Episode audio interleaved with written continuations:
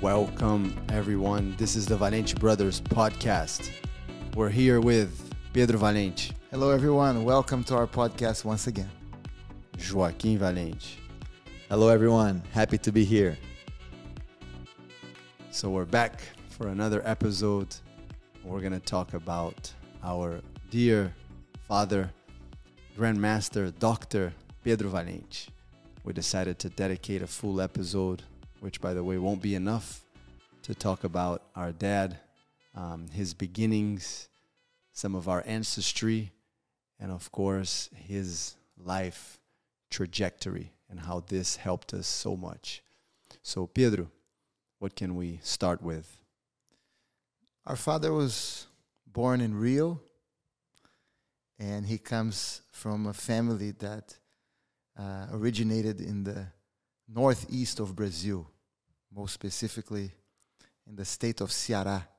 And our father was very proud of his northeastern roots.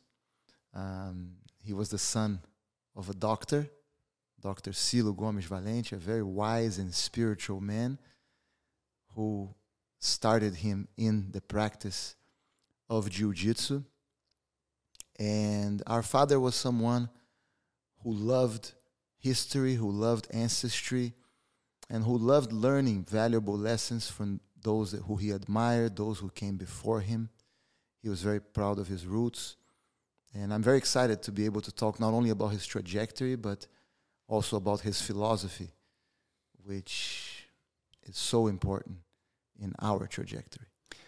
I think we should mention his mother also, no? So, and also her family, Go ahead. not from Ceará. Absolutely. You know more than I do, so please. yes, her, her, his mother, our beloved Vovó Temis, our dear grandmother who we were so close to growing up. She, um, she was born in Rio. Her mother was a piano player, piano teacher, a musician with French roots. And her father um, was from the northeast of Brazil as well, from the state of Pernambuco. And he was a Was he born in Pernambuco? he was born in Pernambuco, yes. And he was extremely um, creative. He started his own company. He had his own invention, and um, and they, you know, both of them, her father and they had many children. So she had many siblings, and and she was a wonderful woman. yeah, Vovó Temis, Yes, right? Very tough woman who I think our father shared a lot of her uh, personal traits. yes, Vovó means grandmother, right? Yes. In a caring way to say it's avó, but we call vovó. like grandma. Yes, and and she, uh, yeah, her temperament in many ways was similar to our father's. So, Joaquim, what can you say about what you know about my our dad's um, upbringing and, and his youth? I think his youth was extremely important. You know, he always had stories that he used to tell us about how his youth shaped the man he became and how many of the traits that he was so recognized for as someone who was eclectic and someone that was intense and you know really dedicated himself to whatever he was trying to achieve.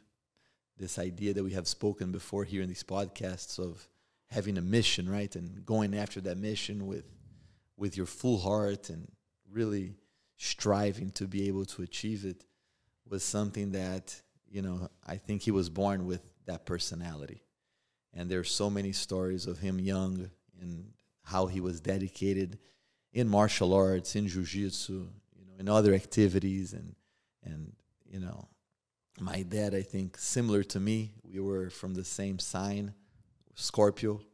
You know he was someone that really enjoyed to tell stories to be able to have a good time he was a great storyteller very descriptive and that allowed us to be able to live many memories that were remarkable on his upbringing Yeah, I would also, you know, like to add that. So our father was uh, the first of two children. Um, he was the oldest brother. His youngest sister was Jesilda, Tia Jesilda, and they lived. Our father was born in a in a neighborhood called Andaraí in Rio de Janeiro. Eventually, the family moved to Tijuca, or they were already living in Tijuca, and they were born, and he was born in Andaraí, the hospital. Um, years later, uh, our grandfather moved to Copacabana, and that's where he pretty much was raised. Um, he started training in martial arts, organized martial arts. The first academy was a judo school when he was about 10 years old, nine years old. And eventually, when he was between 12 and 13, that's when they joined the Academia Gracie in downtown Rio de Janeiro, 1953. Yes. Um, his first jiu-jitsu instructors, I think we have to, to mention, were João Alberto Barreto, Robson, Gracie, who was, ju- Vigio who was just a few who was just a few years older than him. Hélio Vigio. Um, we have his his card with the classes. I don't know if he took classes with Carlson or Armando Wriedt, maybe a few also. Those were the five main teachers under Hélio Gracie teaching at the time. And I remember that our father talked a lot about how he, when he was young, of course, very playful, like Joaquim mentioned, um, but he was not a very good student early on. And he was um, studying in a, in, in a very nice private school. And our grandfather was not happy with his grades and threatened him to remove him from school if he had, you know, if he did not improve his grades, and he would send him to a public school or, and and he always talked about how eventually there was a big click and, and he started doing much better. And in Brazil, the, the school system is a bit different, but what, it, what, what would be equivalent to high school, that's when he started really organizing himself, learning how to, to study with the help, of course, of teachers. And our father, he, he really developed a, a sense of discipline. And that was very important for him because he was able to enter at the time the most prominent uh, medical school probably in South America and the the system in Brazil is different than the one used here in the United States you need to pass a test called vestibular and it's a it's a it's pretty much based on this test and the top qualifiers there's a certain number and the ones that um, qualify among that number, they uh, enter the university. The ones that rank the best in yeah, that test. let's say they have 40 spots, so the top 40 enter that uh, university, and that's um, how he. I think that was a very important step, right, in his in his life, especially in his uh, medical history. Yes. What was the name of the university? Faculdade Nacional de Medicina, the, the National um, Medical School. In Brazil. And it was respected around the world. People would come from around the world to attend that university. It was considered one of the best medical schools in the world at the time. And our father was able, through that test, as you said, to, to This is in the late 50s, early 60s. No? I think he graduated in 1963, possibly. Yes. Yeah. But going back to, to his childhood, I think two stories come to mind. Number one, the story about the rifle, the pellet rifle that our grandfather um, let him borrow one time. You remember the story? Yes. So, our father, um, yeah, he talked a lot about this because it was a huge lesson for him, and it stayed with him for the rest of his life. He learned the the concept of trust, and he had the rifle that was, of course, was it borrowed or maybe a present from our grandfather? I think because yeah, I think what makes sense more with the story is that it, he It was he borrowed, yeah. Yes. And a few days later, a few weeks later, um, our grandfather asked for the rifle, maybe asked Yes. to have the rifle back. And our father said, um, Dad, I let, I let one of my, my friends have it, you know? And my, I And let his- him uh, yeah, borrow it. yeah. and Vovosilu, my dad's dad, said, I trusted you with the rifle. I did not trust your friend. And he taught him that trust is not transferable. Yeah, because our father said, No, I trust my friend. He's very trustworthy. And then Vovosilo said, No, you might trust him, Correct. but it's my rifle. So you cannot transfer that trust to somebody else. Yeah, and he taught us that, and he remembered that story in so many different occasions. And that's so present in, in so many situations. I think that our friends can relate to this so much, right, Joaquim? Yes, because you know, I think a lot of times people don't put themselves in the position of understanding how much trust someone needs to have to be able to, in that case, lend him, you know, the rifle or even gift him the rifle, right? Because as a father, and I teach about firearms, as you guys know, it takes a lot of trust for you to be able to trust someone with a weapon, someone with a firearm. And when you say, look, I'm going to take that and I'm going to give it to someone else, right?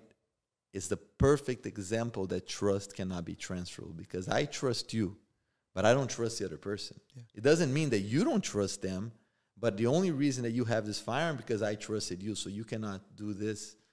And that has to do a lot, I think, with secrets, right? Somebody tells you a secret and they're expecting to only tell you, and then you feel, oh, I can tell it to this other person because I trust this other person. That's not right. Because the person who told you the secret doesn't necessarily trust that person. Yeah, that's Even why in if you business you have to usually sign agreements because no one, unfortunately About secrets, I remember people don't trust each other. So you have to sign an agreement.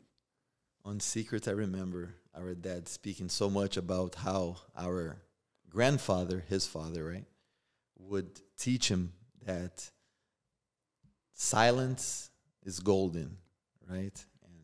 And but the direct translation from the way that he used to say it in Portuguese was that eh, a palavra é de prata e o silêncio é de ouro. right? Words are silver, Silver. but silence is gold. And silence is gold. So Yes. Another thing that came to mind when you were talking about the click that our father started doing better in school has to do with how he was such a prolific writer. Can I Uh, then? I thought it was going to be a different story. Can I uh, share another trust story that I think was also very important to him? So he, you know, we had a very different way. We still have a very different way in the way we we share things as brothers, right? We, a lot of people find this to be very, um, almost crazy, Very unique. unique. But um, some accountants, I think, find it crazy. some lawyers find it crazy. But we were raised in a way where we learned from our father to share everything. Um, and we still do, right? We still have one bank account, right? And we, we, we, we share everything and we have a trust that everyone is, is, is fair, everyone works as hard, and everyone just takes whatever they need. And we don't keep track, right? So our father said that one time he needed money. And our grandfather told him, Go ahead. You know where my wallet is. Just go there, open the wallet, take whatever you need, and put the wallet back. And our father said, Okay. So our father went, and the wallet was full of money. And he just he thought about it and he's like, Okay, I'm just gonna take whatever I I need right now. And it was a very small amount compared to how much money was in that wallet. When he came back, he thanked his his father, our grandfather. He said, "Wow, dad, thank you so much. You know, when I have children, I'm going to do the same exact way. I'm going to teach them the same exact way. I'm going to trust them like that." And our grandfather told him, "That you're going to have to wait. You're going to have to first meet them to then find out if you can trust them or not." So, Everybody's different. because everybody is different. So of course, what we were able to achieve is greatly. I think it was pretty much ninety or more percent because of his teachings. But our father, we know, and his father as well, they believed a lot in in um, nature, not just in nurture. Correct. So it's a combination. Yes. No, that's so important. And going back to, to, to the click, our father was a prolific writer. And I think that's something, a skill that he used his entire life to write letters and to and notes and, and thoughts.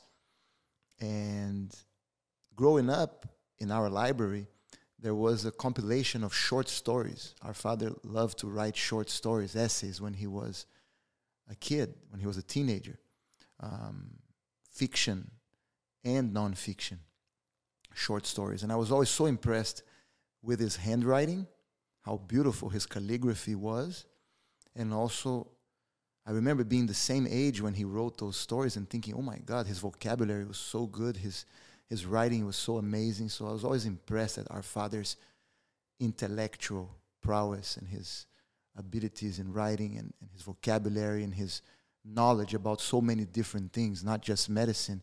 Even though he was a surgeon, he knew medicine very well, all the different areas of medicine, and also about life, about history, about science and, and so many areas. So, our father goes to medical school. He um, graduates. He has uh, top grades. He actually always talked about how his uh, highest grades were in psychiatry. And he decides to become a plastic surgeon. Um, he was also influenced, and this is very interesting for our trajectory as well. He was influenced by a, a, student at the Academia Gracie who was a very high level, very recognized plastic surgeon in Brazil at the time, in Rio de Janeiro. Dr. Jorge, Jorge da Silva. Da Silva, yes. Um, and he goes on to become a great plastic surgeon, right? He achieved great success very quickly. Yeah. At the time, Brazil already had good plastic surgeons. Um, but our father, who was younger than a name that is very recognized until today, uh, Ivo Pitanguy, Pitanguy family. And our father, I think it's fair to say that even though he was younger, at one point he was the number one ranking plastic surgeon in Rio de Janeiro, right? Yes, in Brazil. In Brazil. And People are coming from all over the world too. Recognized all over the world to the point that he was invited when the New York Times Magazine published a, a story. Um, they invited the top doctors in the world, and top our father, five. top five doctors in the world, and our father, and our father was among them. Yeah, and we should talk a little bit about his training as well, not just in Brazil, uh, under the mentorship of, of Jorge da Silva, but also my, our father traveled the world to to learn from the best plastic surgeons, and that's something that we learned from him. Our father always encouraged us to find out who are the best in any field and to yes. learn from them. And he trained under Dr. Gustav Aufrich in New York City, who was considered the best plastic surgeon who I'm sure in the world at our, the time. Our plastic surgeon friends watching this, listening to this, I'm sure they know who Gustav Aufrich. Especially because you have the Aufrich, one of the instruments is called the Aufrich. I forget exactly what it is. Now that I speak a little bit of German, I think it's Aufricht. Aufricht. Gustav Aufricht. And, uh, and also he went to Europe and he worked in England and they're very prominent doctors as well. So he, um, he really prepared himself before he went to Brazil and he started on his journey as a plastic surgeon. And as I said, he, as you said, with great success at a very young yeah, age. he studied in England and in London and top schools in New York. I think he did courses in in the New York University and, and Cornell. Yes. And in, in Paris as well. Correct. And he studied a lot of nutrition as well. Yes. And, and if you go back, that's one of the innovations that he was recognized for. He used, and of course, this came from his uh, connection with Carlos Gracie. So that's what sparked the interest initially. But then he went on to scientifically also try to find the answers of the whys. Why should we eat this way? Why should we eat that way?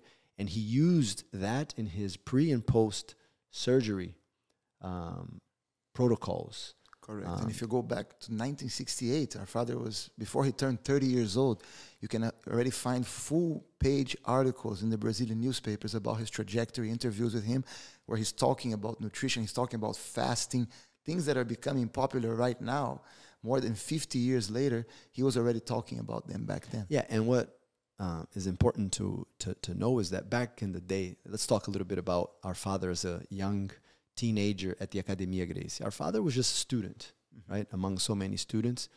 He was there, he had private lessons, he had he was part of also the training. The, it was more just a group training session. Uh, he was able even to to participate in one of the teams, and he fought representing the Academia Gracie and the Maracanãzinho a couple times, I think. Um, he also fought some tournaments um, for his university and Uh, judo. He was part of the university judo team. judo team. But what was happening, for example, in the Academia Gracie, was in many ways there was a separation between the amateurs and a few of the professionals, especially it was a group of teachers like Carlson Gracie at the time, João Alberto Barreto, Hélio Vigio, even Hobson, and our father, and some others as well. And our father used to tell us that he would be always trying on the lookout to see what were these guys doing right? And he noticed that they were drinking these smoothies and that they were eating these fruits, the figs he used to talk about, with you know some special, more natural cheese, and how they were talking about you know combining foods and and and actually, I think that his gateway to learning a lot was the fact that eventually he became very close friends with some of uh, Carlson's sisters. yes. he became very close with them. Carlos Gracie's daughters. Carlos Gracie's daughters, and through them, he was actually invited to go to their uh, house in the mountains in Teresópolis.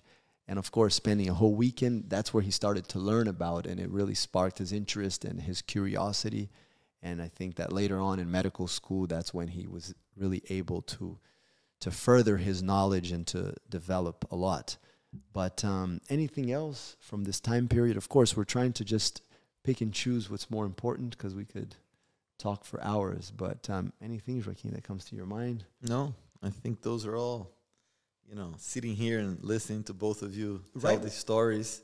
It reminds me of, you know, sitting with him and, and listening to these stories, always, always in a format of, of lessons, right?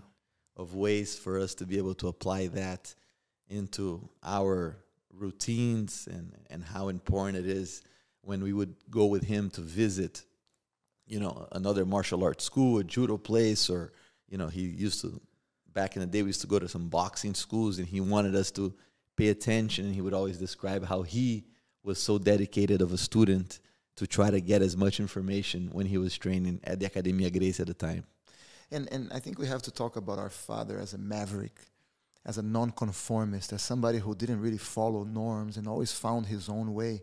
As a fighter, no? As a fighter, and, and like fighter in the sense of Yes. never giving up. And let me just share a couple more stories, and then we'll move on from his youth. Uh, our father talked a lot about this. He had this huge family from the northeast originally, but you know most of the Valente family, at least the close family members, moved to Rio de Janeiro and to São Paulo, to Santos. yes, where, he, where we And- spent vacations as a child. Yeah, and our father was a very frail. We're a little bit bigger and taller, a lot bigger and taller compared to, to him, especially when he was young. He was very frail, very lightweight. Uh, we became a little taller than he was, and he suffered a little bit. We forgot to talk about the Valente, Valente story. name, so you're going to talk about that in a second. But so some of the experiences he had um, really shaped who he became, and and one of them was with a cousin, and I'm not gonna talk about names, but one of his cousins, I think maybe was one or two years older, and they would always gather for summer vacation in in Santos, and this cousin would beat him up right? Couple times, beat him up and abuse, uh, bully, like size wise, and take advantage of the fact that he was bigger. And our father started training, right? Especially, I think, when he started training jujitsu. Uh, he prepared for, I don't know, six months just to beat that cousin. And eventually, they went to Santos. The cousin thought that he was going to again take advantage of the situation, and our father now was equipped with jujitsu and easily dominated and gave his cousin a lesson that his cousin never forget. They were, of course, they became friends later, but uh, he always talked about that. How yes, one day you might lose, but fight's not over, right? You lost the battle, you didn't lose the war. Go prepare, find ways, and then come back and and overcome that challenge.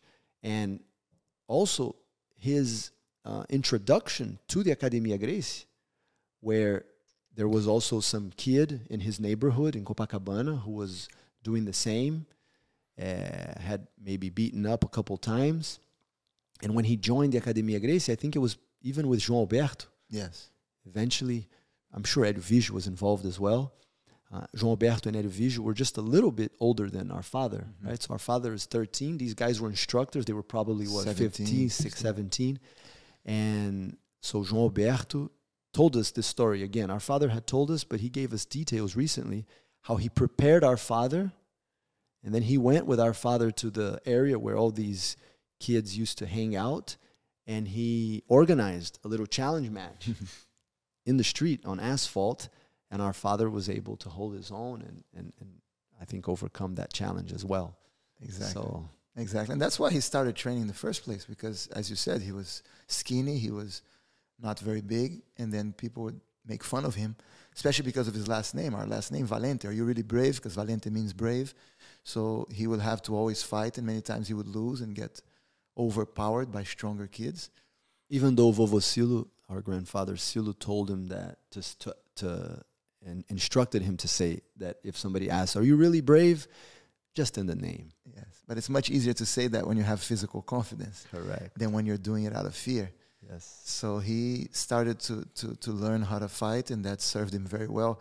But I think that's important, and that really shaped him. The, the reason why he started doing jujitsu, right? And that always left him with a little bit of a chip on the shoulder in a good way, in a sense that he was always ready to fight, and he never let anybody get away with anything, bullying him or they are you know insulting him, or he was always ready to fight. Yeah, it was a, a different mentality. Yes.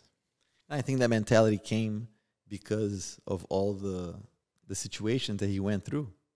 You know, I, feel that with with our dad, everything that he conquered was based on his hard work. Obviously, you know, our grandfather was an amazing human being, and our grandmother also.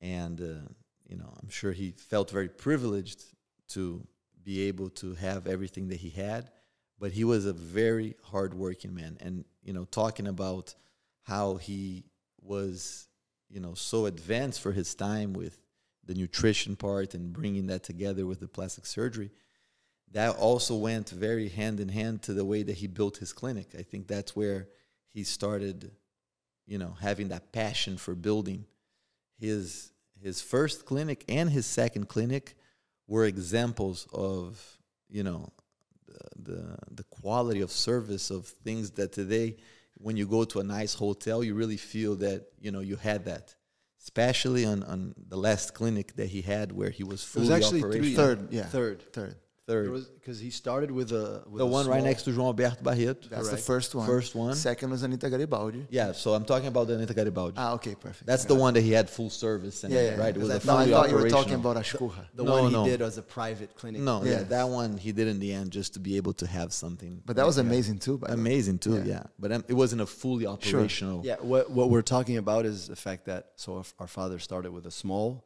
uh, office, regular, what you would expect. But still made an amazing construction there. Yes. Yes. And, and then he built. He bought a house. He was he was able to buy a house in Copacabana, Very prominent Yeah. neighborhood. very Rio. prominent neighborhood. It's a building that's still there and that he left for us. And he built an amazing clinic. That that's where he implemented all the. and when you pre say post- clinic but then yeah, clinic in English. It's a in center. English, that was a full surgical center, which Yeah. you know most plastic surgeons nowadays don't even do that, right? They would go to a surgical center to a hospital, hospital, or hospital or surgical But centers to do were, surgeries. We thought you were mentioning what our father did when he retired. He actually built in the premises of our home in Rio. He built a whole structure also to still have the ability to operate. It wasn't a full surgical center, but To he do could- small procedures. small, procedures, Yeah, and there he was had, an OR there. Yes. yeah, and he had a and he had a you know his office with all his files and everything. So that was the. But go ahead. No, so you know his his love for building, I think, was was really present in that, and uh, I remember going to friends' homes, and as a you know young kid, and they would say, "Oh, Joaquim Valente, how are you related to the doctor, the plastic surgeon Pedro?" Valente?" I'm like, "It's my dad." Oh my God, he's the best plastic surgeon. You know, I did my nose. You know, my mom did her nose. My friend did her nose. He operated in the whole family you know the service in your dad's clinic was amazing the quality of the food you know the the smoothies that you would be able to have after surgery so you know that's something that i think if there was one quality on my dad that everyone was able to to be a testament in which he met and that until today that they speak with so much passion about you know the friendship and whatever kind of relationship they had with my dad if it was professional or as friends or you know professional in so many different areas that he worked they said your dad was one of the most dedicated and passionate people that i ever met Yeah.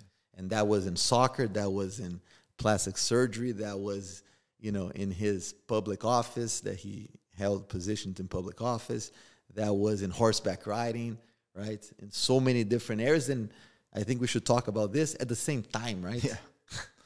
Yes, there's an expression in Portuguese that's polivalente. Yep, I heard. I think it's polymath. Okay. One But of our students, Simon, sent me a. He, he watched something that we actually recommend. We have it on our YouTube channel, an interview. Maybe we can even put the a little link. There's something that sometimes we can do that. Our friends will help us. A little button or so it would be coming up here somewhere.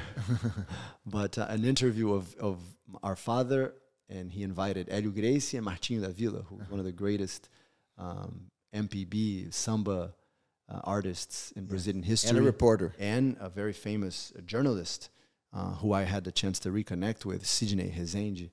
And the three were uh, helping Dulce, forgot her last name, Monteiro. Monteiro, interview our dad. It's about an hour long. It's called 59 Minutes. So you can really see this was in 1989, and our father was already connected with so many different, um, different Activities. activities. So like- because the yeah. interesting is that polivalente in Portuguese, Pedro Polivalente is like polivalente is, has our last name in it, so it fits my father. And a lot of people would call my dad Pedro Polivalente. So yes, it's uh, it's an amazing um, um, life that he lived, and everyone was always very. yeah, it's polymath. That's what it Polymath. It was very a polymath is an individual whose knowledge spans a substantial number of subjects known to draw on complex. So And that's what I felt about my father. He knows about everything. Like I always was surprised with it. How can he know about so many things and be so good in so many areas at the same time? Does his day really have 24 hours like ours? How is he able to do so much? And that's what Joaquim says. He was so passionate, he was so dedicated, he had so much energy. Right? Because you can't do all the things that he did without energy. he had so a notebook next to his bed on his bedside table. And anytime he woke up in the middle of the night with an idea, he wrote it down. And as soon as he woke up, he attacked that list. Yeah, if we think about our father's philosophy, to me, the first thing that comes to mind is the value of hard work. That's what comes to mind first when I think of our father, right? He encouraged us to work hard. He, he felt that, Grandmaster Hélio always said, sorte é merecimento. Luck is something that you must deserve. It's, it's merit, It's merit. based on merit. And then who, our, sa- who said that Grandmaster Hélio would say that a lot. Our father would then complement by, by saying, e mérito se conquista com trabalho. And merit comes from hard work. Right? So he believed that if you, that, that you had the ability to change your life through your work. He felt that nothing was impossible. He would say, the possible, I do it immediately. The impossible might take some more time. yeah the, the phrase on that that i remember that he would always say was nada vence o trabalho Exactly. nothing beats hard work Correct. You don't remember this possible, impossible one? No, this one and, and that he said first, which is uh, sorte e merecimento. I didn't I didn't know that it came from Grandmaster Hélio. Yes, he would give him credit for that. Yes. Yeah. No, but you don't remember him talking about the possible. I do it immediately. The impossible. Yeah. I even put it in my yearbook. Yeah. no, this is important. We have to talk about these things because sometimes we heard one more than the other. and- Exactly. Yeah. And, it's And- interesting because I, I use this all the time. Joaquim and. Pedro were born, what, 12 years apart? Mm-hmm. Was it 12 years? Yes. 12 years apart. So we grew up in different stages of, Of our life. dad's life, even though he had you already in a, for today's standards, it's not old, but back the in the time. for for the time he had you when he was 37 years old. 36, 37. 36, 37. So, and he had Joaquim when he was 50, 50, Yes, 49. 49. So it's interesting. And back in the 1970s, the late 1970s, early 80s, when I was born, our father was still very active as a plastic surgeon, even though I think his his prime as a plastic surgeon was in the 70s. 70s uh, and eventually very involved 1980 he was very involved 79 80 he was very involved with vasco da gama a very prominent um, soccer team in That was south the america Peak. It's funny because 79, I thought you were going to say horseback riding, but you're right. Vasco also. The peak of his involvement with Vasco and horseback riding was the same. It was 79, 80. unbelievable Yes. yeah And it was vasco the da peak gama also- vasco da gama is the equivalent of the miami dolphins it's just that in rio we have like four of them in the same town so it creates great rivalry um, and in 1980 vasco was a top top team Yes. when I lived in Brazil, it was also a top top team. Lately, it's not doing very well. But um, horseback riding, his our father had a horse that qualified to the Olympic Games.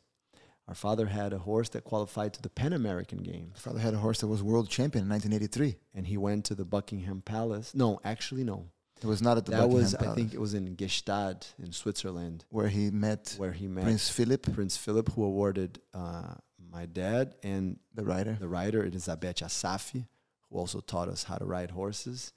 A great champion, the first female to win the Brazilian National, championship, two times in a sport that women and men Men compete together. together, and that So- my father loved that. And our father was her trainer. my father that came from the sense of I think jujitsu, something that Hélio Gracie loved, the underdog.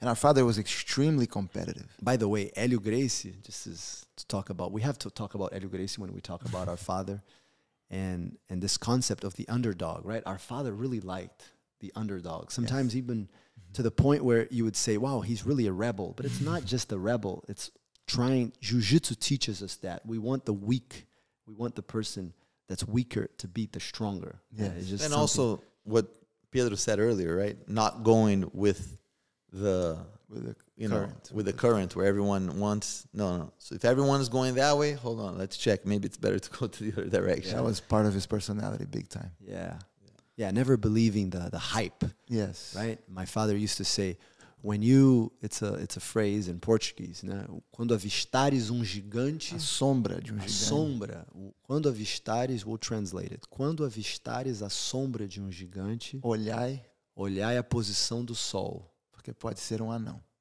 So translate, please. So when you see the shadow of a giant, watch the position of the sun because it might be a dwarf.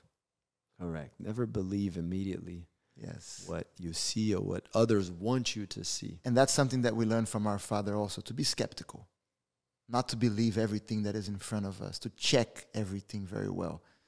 Because as he learned from his father, as armadilhas são terríveis. Yeah, the traps are terrible. exactly. Yeah, many traps around. So you have to always be alert, be aware.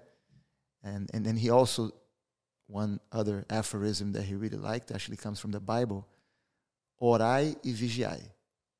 So that is the connection between spirit the importance of spirituality, prayer, but also that's not enough.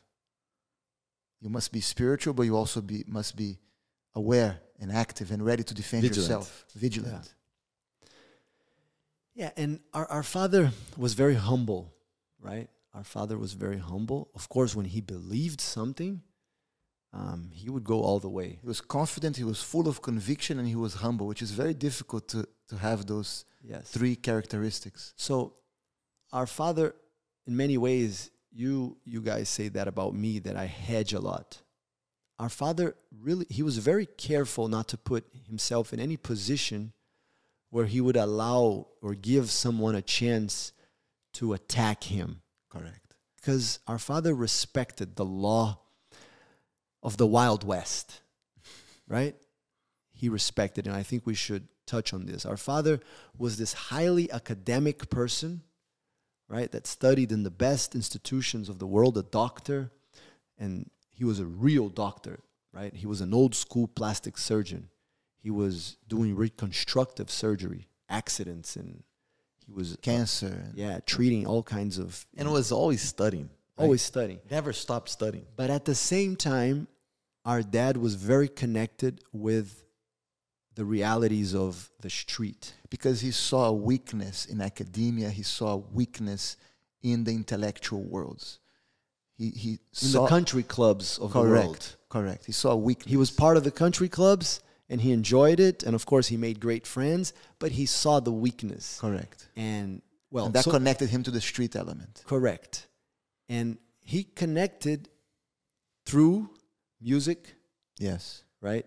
Portela, correct. Samba, jiu-jitsu of course jiu-jitsu at the time i think even before just being involved having to deal with fights in the street and having to defend himself in the street growing up in copacabana in a in a in a building and being in the street all day and it goes back also to what you talked about earlier. That our father, he liked the underdog. Our father hated injustice.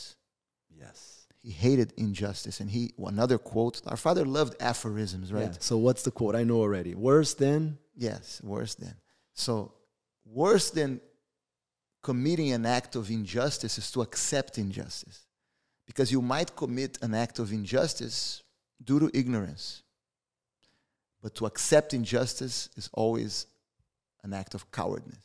So this is a perfect um, setup for what I would like to now talk about, and that's why I started with, you know, this notion of, you know, maybe hedging or being humble and really not wanting to put yourself in a position that you might have to fight because if you're going to fight, you're not going to stop, right? You don't start the fight, but if the fight starts, you finish the fight, right? You agree that our father lived by that a lot. So, our father eventually, as a very prominent plastic surgeon, very successful plastic surgeon, operating, uh, he had, I think, over 11,000 operations, plastic surgery operations, private surgeries. And he accepted getting into politics. I think we should talk a little bit, even go back to his university days and how that started. Yeah, as you said, our father liked the underdog and our father hated injustice. So he hated social injustice. What do I mean by that? Sometimes in the country clubs that he was a part of, in, in the uh, elites, he felt that there was some discrimination towards people with less money. And that's something that he did not like. He despised that. And also any type of racial discrimination, racial injustice. And so he was connected with political movements at the time that he felt would fight f- against these injustices. even though he came from a more conservative conservative background as far as the family. Correct. And so this is something that he always carried with him. And in the 1980s, No, hold on. I think it's important to mention that his school, correct. I think that's what really influenced him, his university, Mm-hmm. the medical school, the Faculdade Nacional de Medicina, yes, they was known for being a very Yes, uh, socially active. correct. And, and, Institution. and fighting for these causes against social injustice, against racial injustice. So to the point, our father graduated in 1963, hmm right? His medical school. Correct. Is that correct? Yes. In 1964, uh, there's a huge political change in Brazil, and of course, at the time of the Cold War, and the military uh, regime. Took what's over. The, what's the proper way of saying that nowadays? there was a there was a there was um, a military Intervention. intervention. Correct. And this university was eventually Destroyed. destroyed. Yes, they actually destroyed the building itself. It was a beautiful building Beautiful building. in Rio, and it was destroyed because they felt that it represented certain ideas. And there was some incidents there that yes, but the thing is that we also must say that even though our father had that, he always was a great admirer of the United States of America. So much so that his medical training, also in the early '60s, was in America. Great part of it in New York City, And also the fact that later he would send us to study in American universities. And before that, he put us in the American school in Rio. So his, he felt that in America, people had the ability, the underdog had the ability to, to come out on top, that the American dream was real. He always admired the American dream. And, but that shaped, as you said, that, that um, rebel spirit that that he had and that um, sentiment of, of, of not accepting injustice made him in the 80s join um, the governor of Rio in helping him improve the situation of public health in the state of Rio de Janeiro and later transportation. And, and, and he had some great achievements. For example, the Sambadrome, the Sambódromo in Rio, which is one of the, the, the most important structures where the carnival is held every year. That came from our father and his connection to people from the samba world, from Mazinho, from Portela, and how he, they had this idea and he, they brought this to the governor to build this place for the, the, the celebration of carnival and the expression of what our father felt was the richest and most important cultural Yeah. expression in, in Brazilian culture. And this time period, Joaquim, is, is really unbelievable. Something that, especially for the time, was, was very unique. Our father went to the country club, he went to the equestrian club, to Hípica, right? And maybe for the day. And at night, he would go to Portela Yeah, in the in the in the outskirts or in of the Rio, in the in the, poor areas, the poor areas, correct? right? And he was able to navigate these very different worlds in a very, very positive way, And in many ways, he would bring them, natural to, way. and he would bring them together. And that's what I was going to say. And our father, and maybe he is not given the credit for that, um, even though I've seen some articles, he, he would always talk about one of his friends at the time, Beki Klabin. Mhm. She also um, was doing that, and but he would say that he was the first one. they had apartments very close to each other in Ipanema, and he was bringing the artists from these poor neighborhoods. At the Yes. time, there was a huge separation, right? Carnaval, ca- Carnaval wasn't what it was today, Yes. right? It was Carnaval was more for the for the poor, poor Correct. people only. And our father brought these worlds together. I think that he has a huge role in the in the Rio de Janeiro cultural history as well. And that's how we grew up. I remember how when I was a kid, he encouraged me to become friends with people who are not so privileged economically, financially. He wanted me to to li- us to live in those circles. So we learned like another quote that he always said that he wanted us to learn so much, and he always said that ovo não nasce em geladeira. How many times you heard him repeat that throughout the years? Meaning, eggs are not born in they the don't come from the fridge. Yes. The, the egg doesn't come from the fridge. Yeah, somebody has to go get it, Yes, you have to understand where it comes from, and and he always talked about that. Appreciate. But Joaquim, so of course it's already a long episode, um, but then so he opened himself to politics, and e- even though he wasn't a politician, no. he was a secretary of health. He was friends with the governor. He Yeah. admired the governor. which he met through jujitsu. Correct. That's very interesting too. no? Yes. yes. He met through jujitsu at the time. The governor years before that, even b- it was before uh, the military intervention. He met the governor through a contact. The governor needed two young guys that were good fighters to to help him out and to be with him, Yes. and they selected Robson, Yes. Renzo's father, and our dad. Correct. And they were at this time they were great friends, and they were together. And eventually, after the military intervention was over in the 1980s, and this um, politician came back, From exile. yeah, Leonel Brizola, and that's when he invited our father to. And it was very interesting because our father was very close with the with the military, Correct. Our father, he, he was friends with everyone, and he navigated all those worlds. And, and which he also became in many ways not just through jujitsu, but he became friends with a lot of the the the elite of the military, the Brazilian military, through jujitsu. correct. but through horseback riding, of course, and, uh, and as a doctor. And what was interesting is that when um, this politician comes back from exile, my father's then already a very prominent doctor. Yes. And that's actually what helped him also with his jujitsu trajectory. Because my father eventually became this huge doctor, very famous doctor, very recognizable figure in Rio de Janeiro, not just a plastic surgeon, but very close to, to politics, but also close to professional soccer, close to samba and, and all these different uh, activities. And this, I think, in many ways contributed to his friendship with Grandmaster Hélio and, and Carlos. Absolutely. Yeah, because they were so proud of him, right? He used to be this young kid training at the school, and then they became very proud of all his success, and that definitely made them closer. But Joaquim, so And our father became a trusted doctor for them as well. Yeah. And and and this happens many times, right? There's you see many examples of this, but as our father got older, I think he became maybe a little bit more conservative in some ways, always a rebel, always fighting against injustice.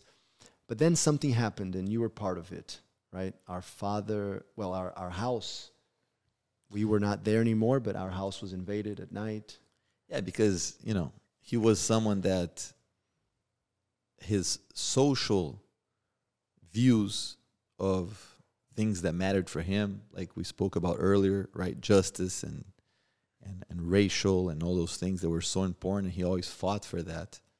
You know, were in many ways, you know, used as a a card for votes in Brazil.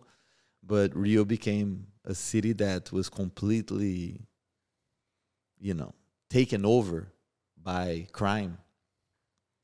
And we lived through that through those years. And my dad always helped the community close to our house, which was in the mountain, in the mountains of Rio, in the In hills, the hills, yeah, close to And, the uh, Christ. close to the Christ. To the And he always offered Cor- hi- Corcovado. he al- always offered his medical support and you know We- we grew for up all playing soccer. festivities you know christmas all the festivities he always helped out and, and, and contributed with the community and one day our house got invaded by these you know drug dealers who were also you know invading homes and, and terrorizing people's lives. And that was a big shock for him because he never expected that that was going to happen And were these guys in from our neighborhood. And they were from the community. They were from from a community very close to us. So after that time his his strategy became i need to protect myself and protect my kids and protect my it was me and my sister at that, at that time living there so that this doesn't happen anymore at the time. And i think we spoke about the story already. You know we thought about moving to miami and we decided to stay i think also in his spirit of let's fight until the end even though it was 100% understandable. Pedro and Gui were living in miami ready for us to come here. But Joanna was competing horseback riding and i was also you know in school and i didn't want to leave so we decided to stay and after that, his tolerance for crime and for, you know, these drug dealers that were committing terrible things in Rio became basically zero. He had no tolerance. And understandable because we were living in a war in that city, right? They were killing people, they were assassinating people, they were, you know, carjacking, kidnapping. There were all kinds of crimes going on. And if we were going to stay there, we had to be prepared to be able to fight that war. And he made sure that we were practicing shooting, that we were training, that we had, you know, our house became very fortified to be able to to defend against crime. And I think that was part of his shift. I wouldn't even call it a shift because I think our dad was always a conservative man.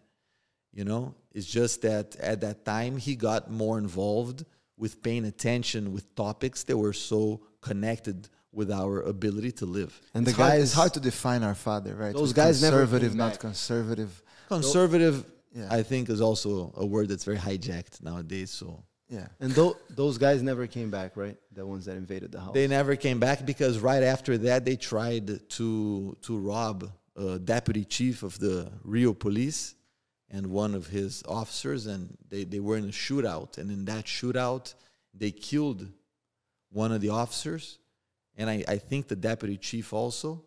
Yes. They both killed about I think four of the guys that that had come to the house to rob our house, and because they killed these police officers, the whole police force of Rio made sure that you know, in a matter of 24 hours, he was found and dealt with. Got it. So, Pedro, you were saying something interesting.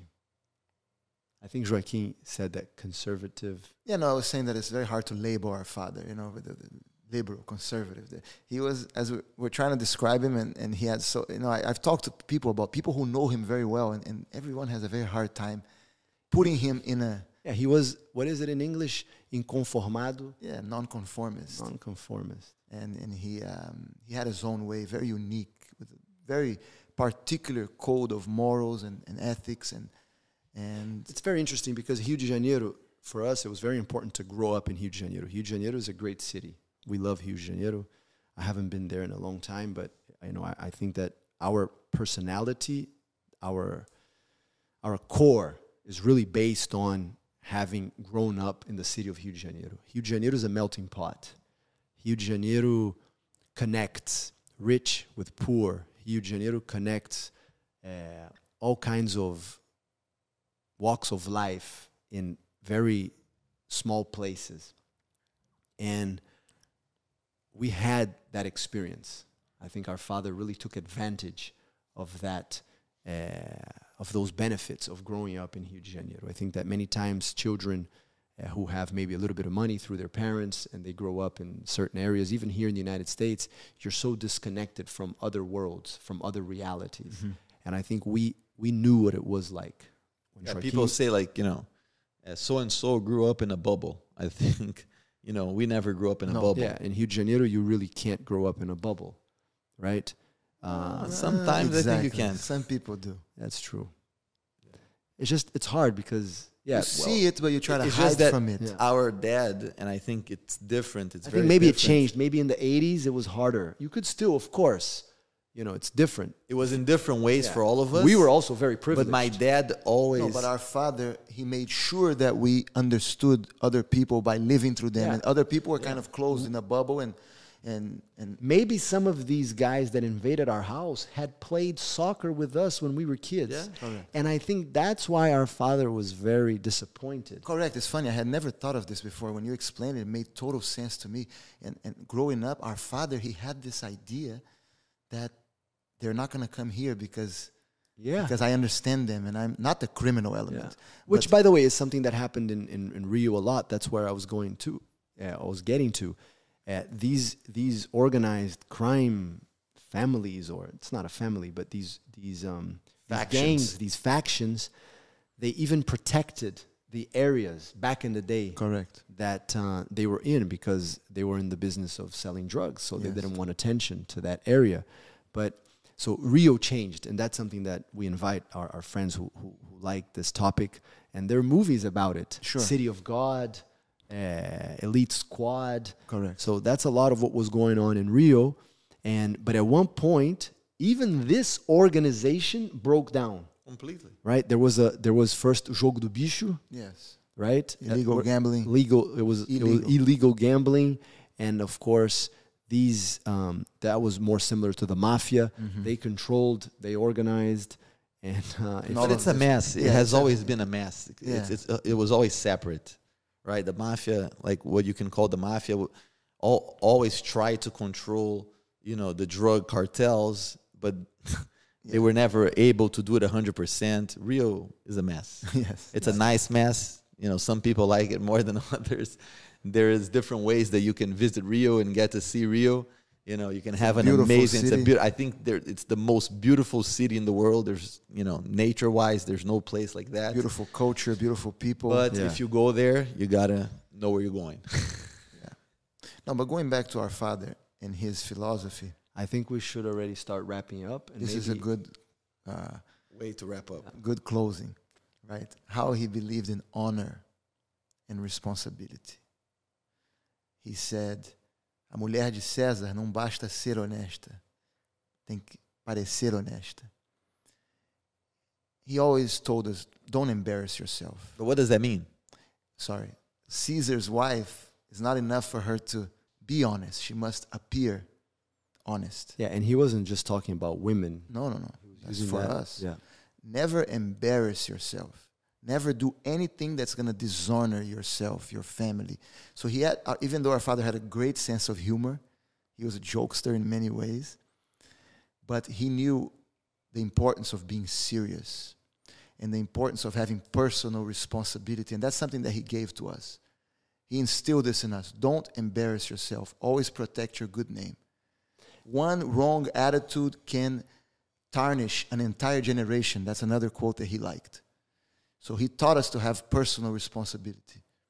And that's something that we're going to carry with us for the rest of our lives and something that's going to affect generations to come in our family. And Pedro, I have to mention this, and of course, this could trigger another few hours of, of discussion, but without getting into much detail, our father was a very, he believed in freedom, right? He, something that now maybe today is a lot more accepted, but in all of his relationships, even as a father, our father was extremely present, extremely present, but in, in, in some stages of his, of his life, especially when we were younger, without being there physically, right? Even at the time when there was no cell phone. So he could be in Europe, he could be anywhere in Brazil, but he was present. He was calling, he was checking. Of course, our mom and him at the time worked very well together, Yes. right? Our mom really bought into his ways. But our father was always free in every In every way. aspect, He didn't accept any any type any of type of barrier, any type of control, and, and often he was misunderstood because of that. misunderstood. And he was very, but he was always open Yes. about it. He was honest. There were no, there were no lies, Yes, right? Did he make mistakes? Yes, sure. right. And Um, and he, I think, knows about. He knew about them. yes, But um, but what you said reminded me of this, because of course our parents eventually divorced, but our father was never a liar. no, no. He lived a, a different lifestyle. And he talked about trust also again. That this word is so important for him. And he talked about it, comparing it to a crystal or to a diamond. Crystal glass. Yes, or a diamond or glass. And he talked about the fact that if there's a scratch, it's very difficult for it to be And if it breaks, it cannot be put together again. cannot be put together again. So, yes, did he make mistakes? Yes. Even though he said many times that he would try to make very little mistakes. and he wanted us to be better versions of him. And I think we need to talk about that for at least a few more minutes uh, because the, that's the memory card is about to end space, so we gotta do it quick. so, so no, we can do it time- quick. So maybe next time we talk about it. I think we could talk about that. And we can talk about how sometimes you have to break family cycles. And it takes a lot of courage to do that. Yeah.